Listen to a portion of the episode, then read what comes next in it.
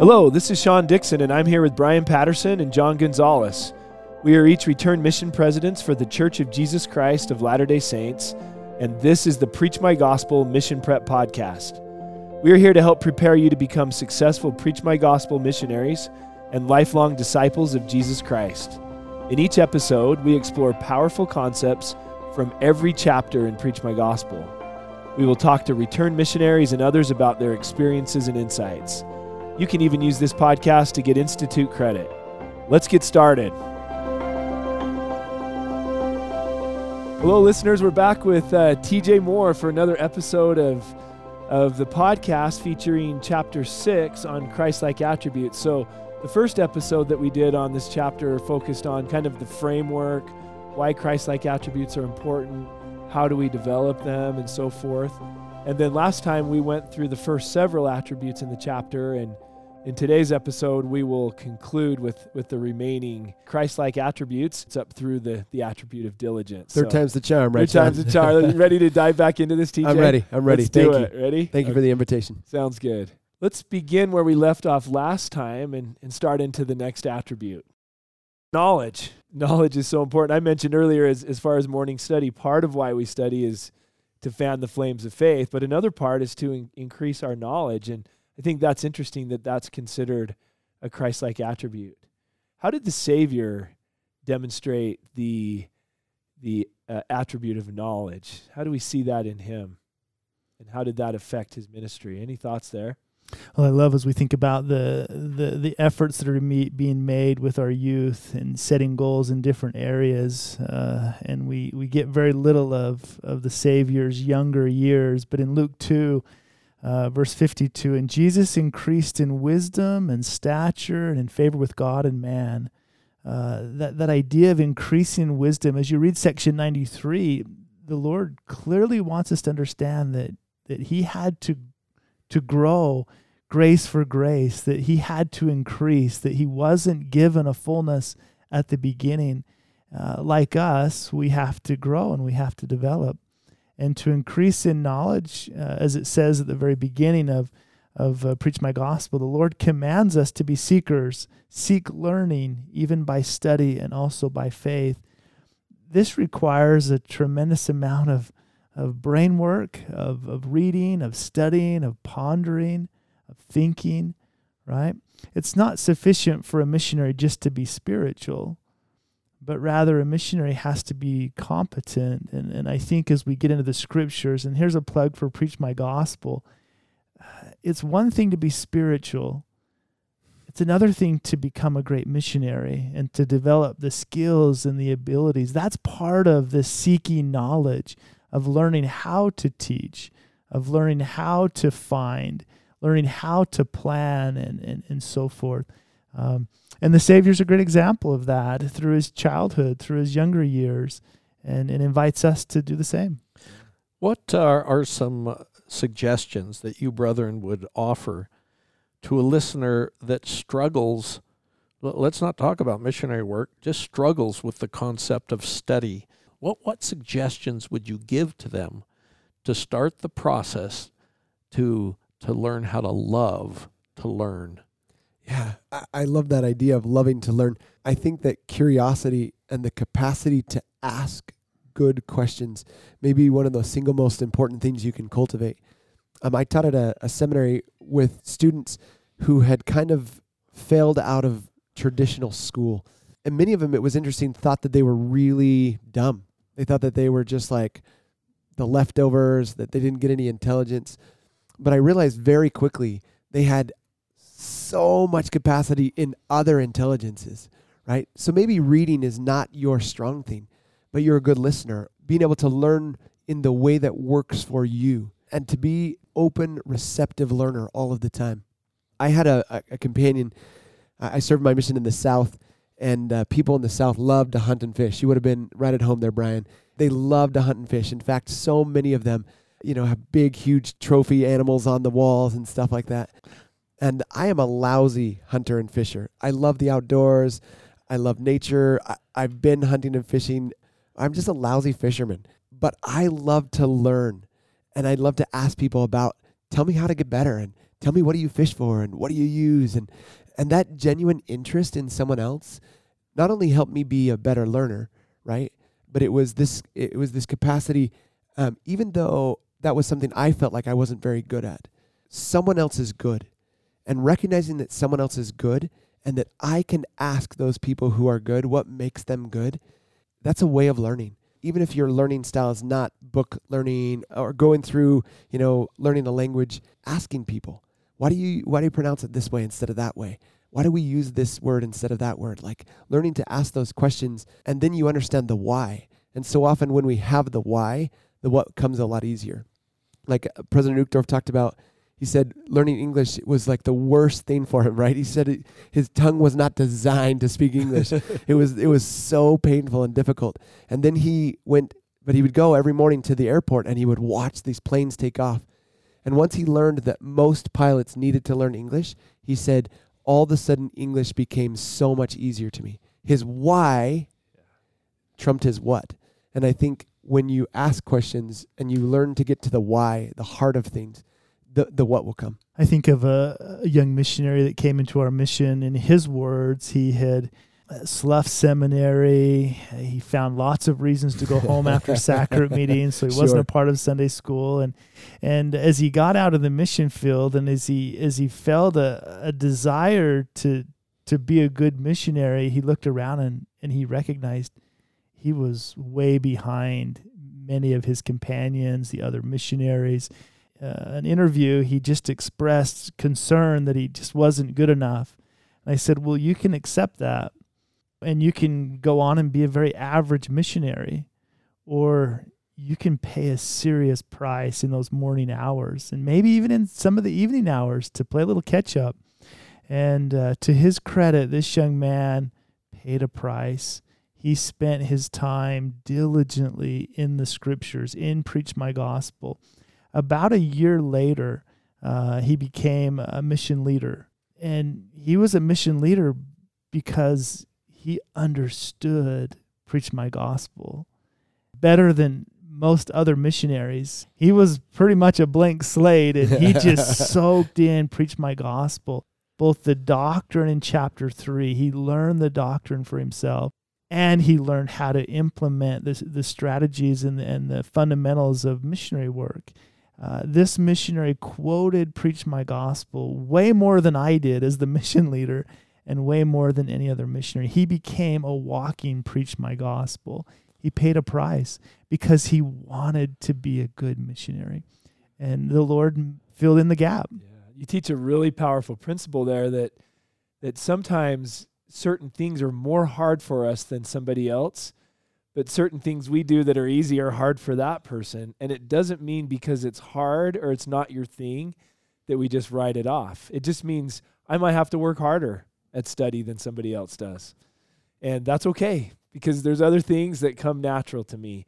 But just because something isn't easy doesn't give us the excuse to write it off because seeking knowledge is going to really help a lot. Can you imagine uh, trying to talk to someone in a, in a foreign language and, and you don't have the knowledge to communicate with them? Your ability to help them understand the gospel will be decreased. And so there's your why. Why am I going to like pay the price in my study of, of Spanish? Because of Carlos. I want to I want to talk to him in his own language and this is super hard for me, but I'm going to be diligent because it matters. You know, it really matters or I'm going to really collect uh, uh, passages from the Book of Mormon so that I can help answer the questions to people's soul.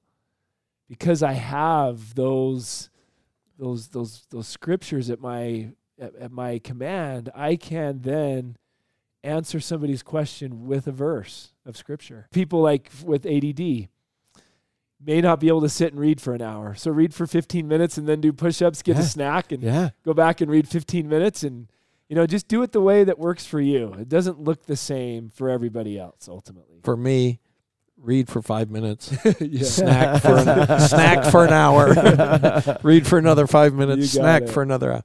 I think of the scriptural admonition to ask, knock, and seek for someone who has the desire but doesn't feel like they have the skill set that they pray, they ask for it, and then they knock. They start doing the work. They they actually go through the process and they look for those things that will give them greater understanding, greater knowledge. Back to the attributes exercise on the back, they can assess what are they lacking and then work towards building that knowledge up. Yeah, I, love that. I love that principle you just taught us about ask, seek, and knock.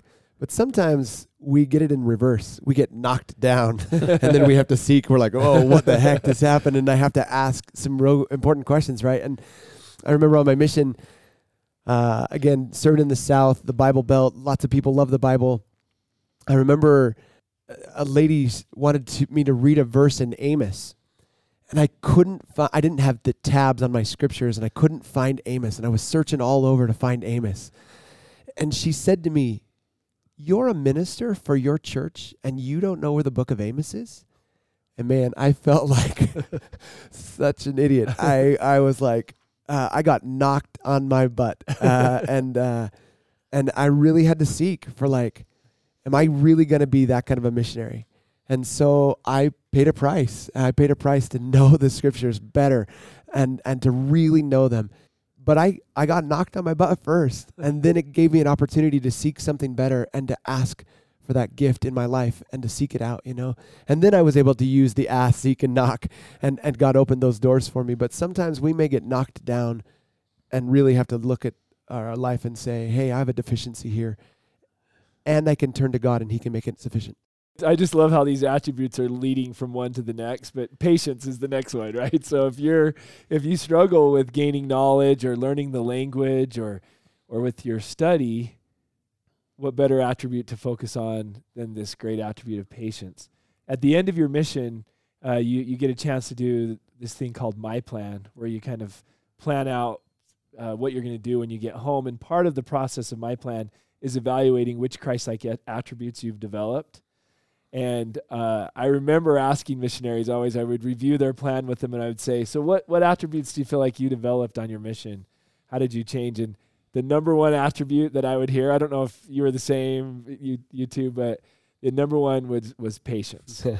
I feel like missionary life is the perfect laboratory to learn the principle of patience. Things just don't happen on our timetable in the way we, we want things to happen in a nice transfers. Hey, I'm being transferred on this day, so all of these things have to happen before I leave or I want to learn the language in 2 months cuz my brother he learned it so fast and it's just not the reality. It's the it's the laboratory. We have to understand God is giving us an attribute that will probably bless our life almost more than any other. Right. Well, that's the attribute I learned as a mission leader.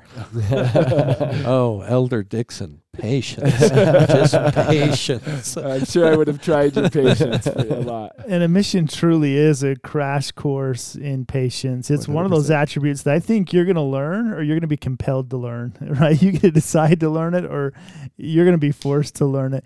Because life as a missionary just doesn't go the way you want. You're going to have to be patient with your companion, with those you're teaching. You're going to have to be really patient with yourself. Uh, you'll make plans, and these will be inspired and great plans, and they will fall through more often than than they happen. Right? Way more often uh, sometimes. Yeah, that's right. Well, I love the uh, first sentence under the section of patience. Patience is the capacity to endure delay.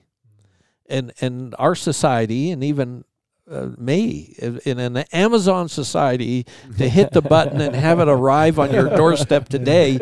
I've developed this expectation of I want it now Fast and I food. can't wait. Yes, yes. yes. And and so it's the capacity to to be able to wait for the blessing that comes later and uh, the the capacity to go through the dieting process and the exercise process to have the result of of a year later or 6 months later of having a fit body and ripped uh, you know, like I have, like, like you, can, like me. Um, it's that capacity. Let's make sure not to show the video. it's just, just the audio. Here, where's my Crumbl cookie? um, but it's it's the ability to delay that desire to have it now for the greater good later. The capacity to endure delay, to accept his timing. It says in Preach My Gospel again, you must wait for the Lord's promised blessings to be fulfilled. So, timing seems to be central to developing this attribute and understanding that timing. Elder Maxwell said this patience is tied very closely to faith in our Heavenly Father. Actually, when we are unduly impatient, we are suggesting that we know what is best, better than does God. Or at least we are asserting that our timetable is better than His. Either way, we are questioning the reality of God's omniscience. And, and this also speaks to you who are listening as you're working with families and individuals to have patience on their development, mm-hmm. have patience on their progress. Too often, missionaries will want to push for a number. Let's let's get them in the water now and pressure the individual, which I don't think is in the Lord's plan. Have patience, and it could very well be that that individual does not accept the gospel or is not ready during your time in that particular area? I was just reading yesterday a talk by Elder Renlund in April 2015. Uh, Latter day Saints keep trying. And in this talk, he just talks about a saint is a sinner who keeps trying, right?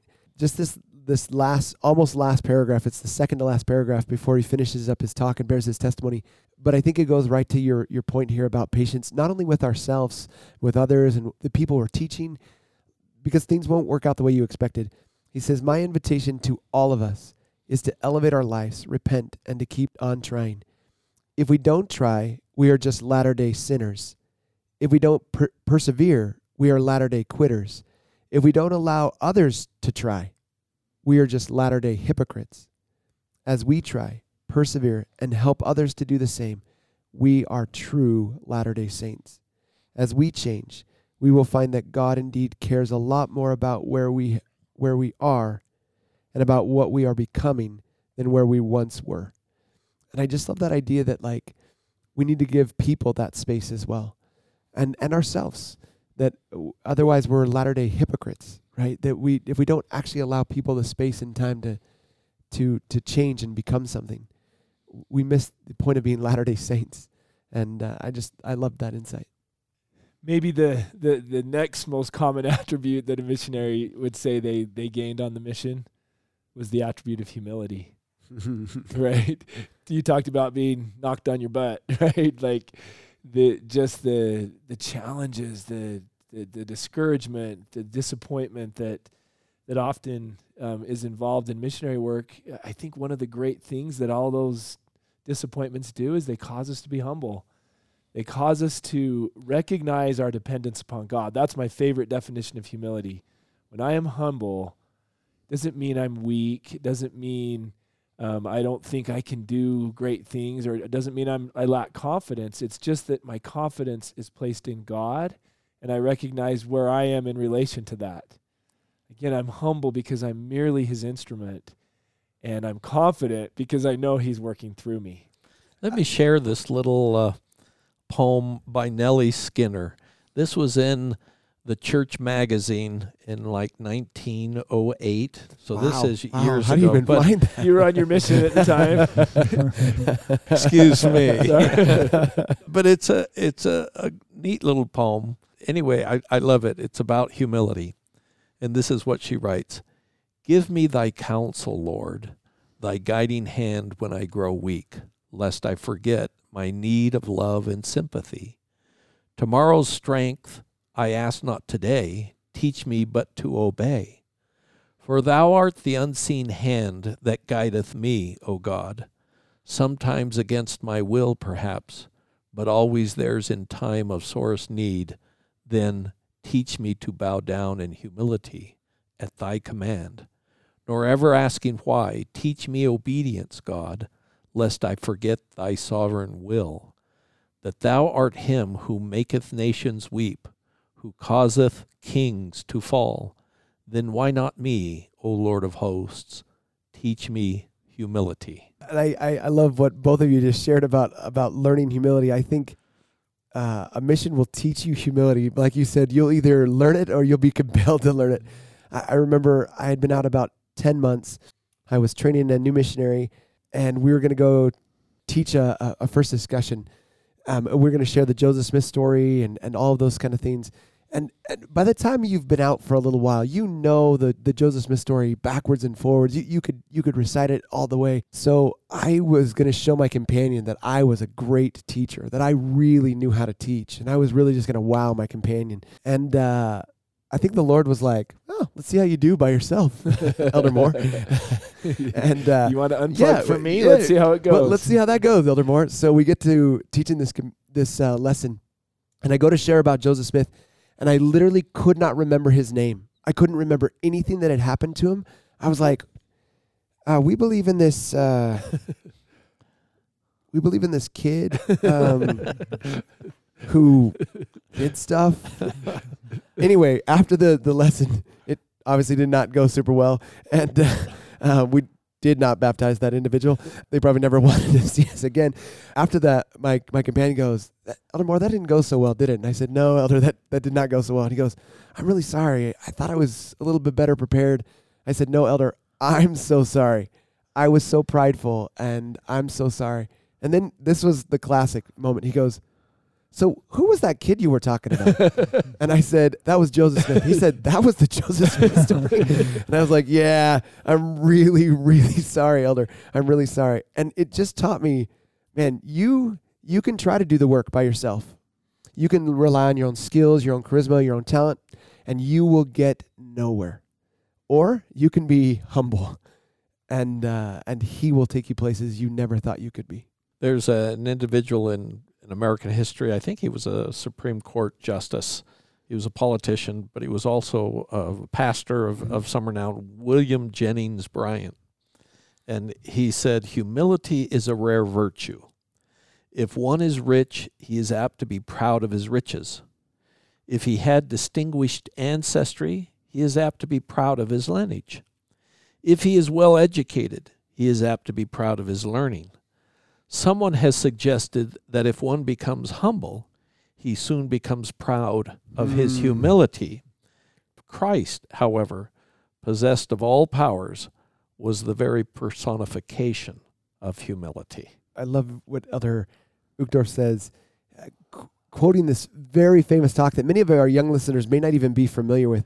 If you want a great talk, uh, you may not have ever heard of this talk, but it's a talk, a classic talk called "Beware of Pride" by President Benson. it's a must Uh, listen. Yeah, it's a it's a must listen to. It really is a must listen to. And and you may not be familiar with it just because it was given a while ago. Elder Uchtdorf uh, goes on and he he kind of gives a second chapter to beware of pride, but he says humility is not thinking less of ourself, but less about ourselves. And I think that's what Christ did so well. He always turned people back to the Father over and over and over. It wasn't about him.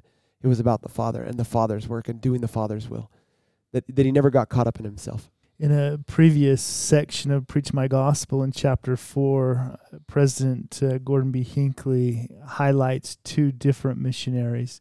And I love what he shares here. And this is coming from his own mission. He says, I always remember two young men who served in my mission. One was a superstar. He was educated, he was bright, he was quick, he was a little arrogant. We had another who was a sign painter. He came from a sign shop with very little education, but he knew his inadequacies and he relied on the Lord. When he prayed, he knew he was talking with the Lord. It wasn't a rote thing, it was a conversation. And that young man accomplished wonders while the other young man went through the motions. The power that was in the one and the absence of power in the other was so apparent. Call upon the Lord. He has extended the invitation, and he will answer. I just love that comparison here. Uh, the humility of this missionary to be able to call down the powers of heaven. And that's what we need. We need missionaries who, who are humble, who can who can rely upon the Lord despite their own inadequacies. And they can learn to trust him and submit themselves to him. And with that comes real power. As I as I observed missionaries uh, during the course of our time, I recognized missionaries who understood that they don't climb up or down some proverbial ladder that that you know they would become the district leader then the zone leader They just didn't seem to worry about that. They learned that as a missionary, you move forward and backwards. You move forward when you accept an assignment from your mission president, no matter what the assignment is, no matter where it's at in the mission. And you move backwards when you don't accept that assignment or when you accept that assignment begrudgingly. Uh, I remember one of our assistants, he was called to be an assistant early in his mission. Uh, he was a wonderful young man. And as it became time to make a change, I pondered deeply where I might assign such a wonderful and influential missionary. And the impression that came was that he was to be called to be a junior companion. Hmm.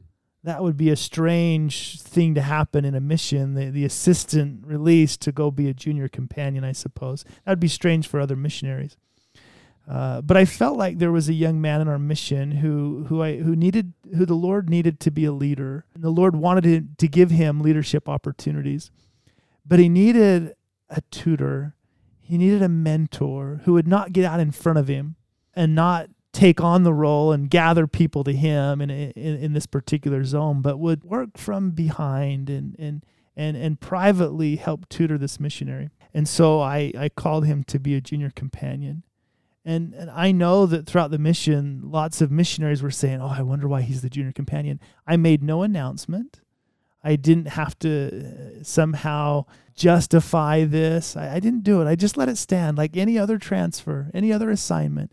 And to his credit, he understood that uh, I move forward when I accept any call.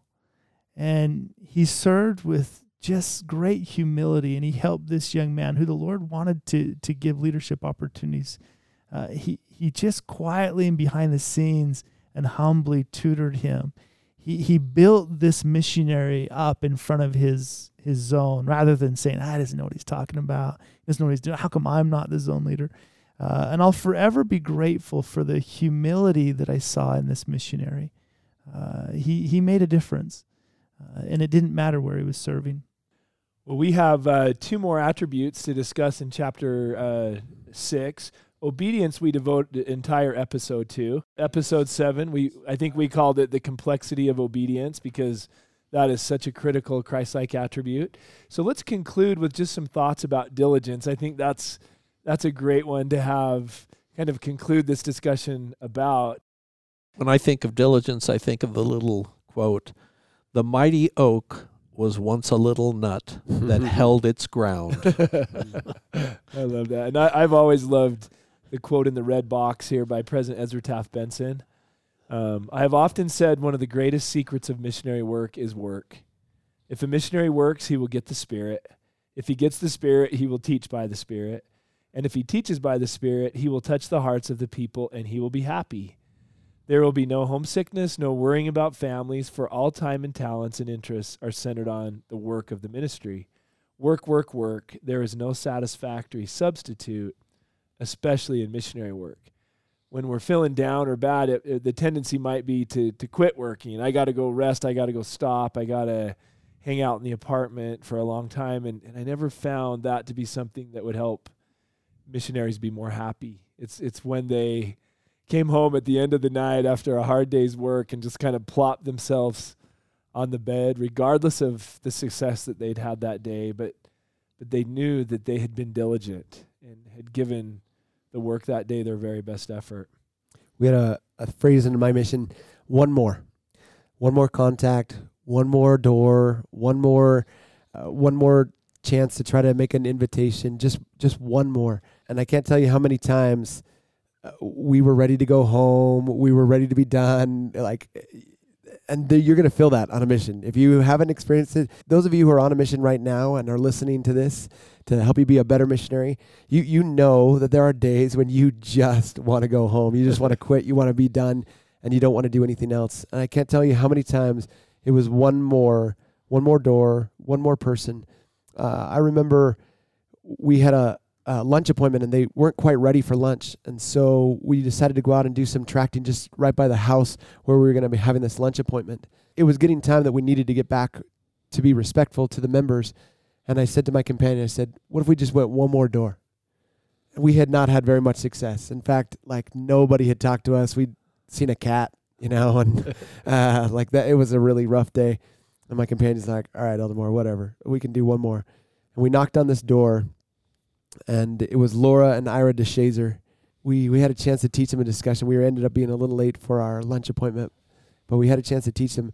Uh, but we continued to teach them, and they ended up getting baptized. But Laura later confided in me that day.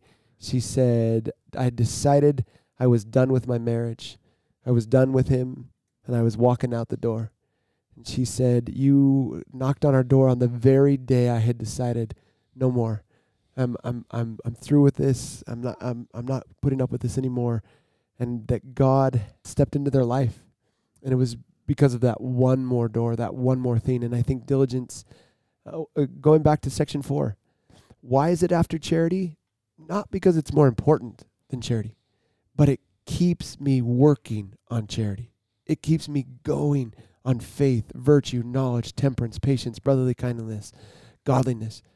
Like it, it keeps me in the process. It means that I'm never quite done, and that's okay. I love, I, I, I feel in your words, TJ, the description of diligence in Preach My Gospel. Diligence is steady, consistent, earnest, and energetic effort in doing the Lord's work. Just prior to serving as a young missionary, uh, my grandfather, uh, Grandpa Heyer, he served as a mission president in the Taiwan Taipei mission many years ago and uh, he invited me into his home, into his office there in Provo. It it really was my first interview with a mission president. It was businesslike. Uh, it was uh, to the point, right? I believe it was my grandfather's intent to just share some wisdom with me prior to me serving my mission. And I don't remember all that he shared, and it wasn't very long, it was fairly brief. But what I do remember him sharing was Brian, before you enter the MTC, you need to determine in your heart that you will be uh, an obedient and a hardworking missionary. And I don't know what you need to do to get there, but before you go into the MTC, you need to determine that you'll be a hardworking and obedient missionary. So I, I determined to do that, and I, and I felt those words deeply from my grandfather. Uh, and then, as I arrived in Guatemala, and I had my very first interview with with uh, President Dennis Morrill, I said to President Morrill, President, I'm determined to be an obedient and a hardworking missionary.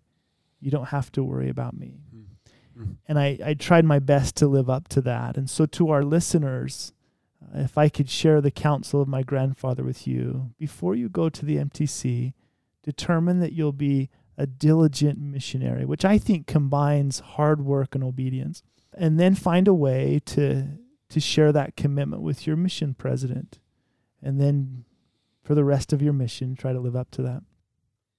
That that has served me well, uh, both as a missionary uh, and in my life.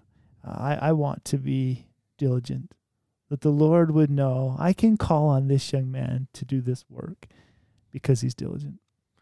You know, in all of these attributes that we've talked about over the last few episodes, I think one thing that that comes to my mind is these really were and are the attributes of Jesus Christ. Um, not only do we love him for what he teaches and how he helps us, but he sets the ultimate example. And if we want to be Christ centered, Christ focused missionaries, we have the wonderful opportunity to strive to become like him. That's a, a command that, that he's given us. That's the whole purpose of our life, and it's a quest of a lifetime and he certainly was diligent in carrying out his role uh, to atone for our Absolutely. mistakes. And and for each one of us, it's going to be a line upon line. It's going to be over time. Be patient with yourself. Be humble as you approach this quest to develop at Christ-like attributes. But with the Savior's help, we can we can increase in these areas. TJ, any final words as we conclude this episode? Just as you were saying that, Sean, I, I appreciate uh, the opportunity to just share a few final words. I, I love these verses in Hebrews chapter 12. This is Hebrews chapter 12, verses 1 and 2. And it says, Wherefore, seeing that we are compassed about with so great a cloud of witness, let us lay aside every weight and the sin which does so easily beset us.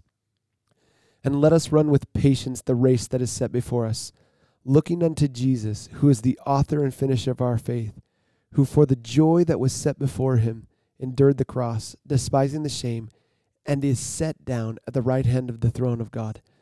And I think it just, for me, kind of encapsulates kind of our discussion.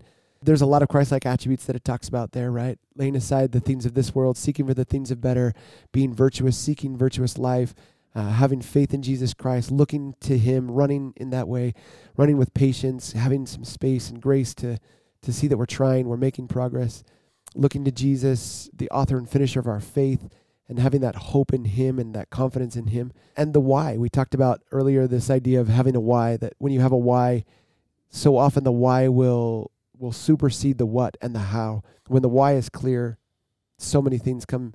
But I I I just was thinking about how grateful I am that Jesus didn't quit. What if he only suffered for half of my sins? Or like one sixteenth? He was like, ah, when I got to you, TJ, I, I, I was done. I was done. I, I, I just couldn't go any longer. And I'm sorry. I, I took care of a, a 16th of your sins. You're on your own on the rest of those. And I'm, I'm so grateful.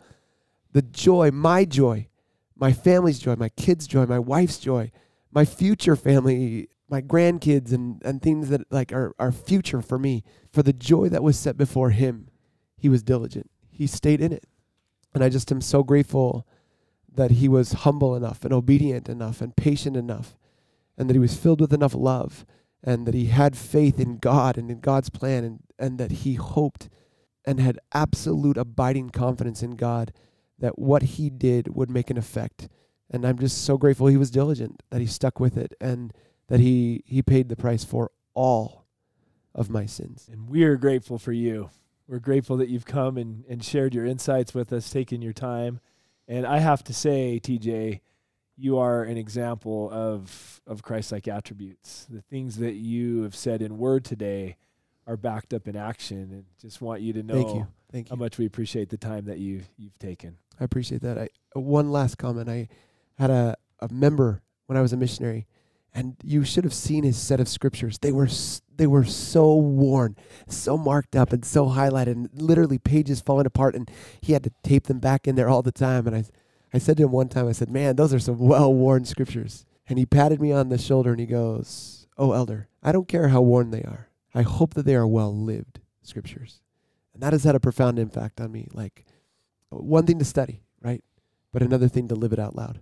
And I hope my life is well lived, that it looks like a well worn set of scriptures. I was in the temple yesterday for my shift, and uh, one of the coordinators shared the experience where he had gone to the temple and saw a brother that he knew uh, at the recommend desk speaking to another temple worker. And he saw a light kind of shining on him, and he looked around to see where the light was coming from, and then he realized there was no light, that that was just him. Then he described how this brother was. It was Christ like attributes, and he was carrying this glow about him that this other brother who came into the temple Could see. could see. Reminds me of uh, President Faust in, in describing our efforts to build the Jerusalem Center and our, our contract, our willingness to not proselyte. And uh, the comment, uh, we know you won't proselyte, but what do we do about the look in their eye?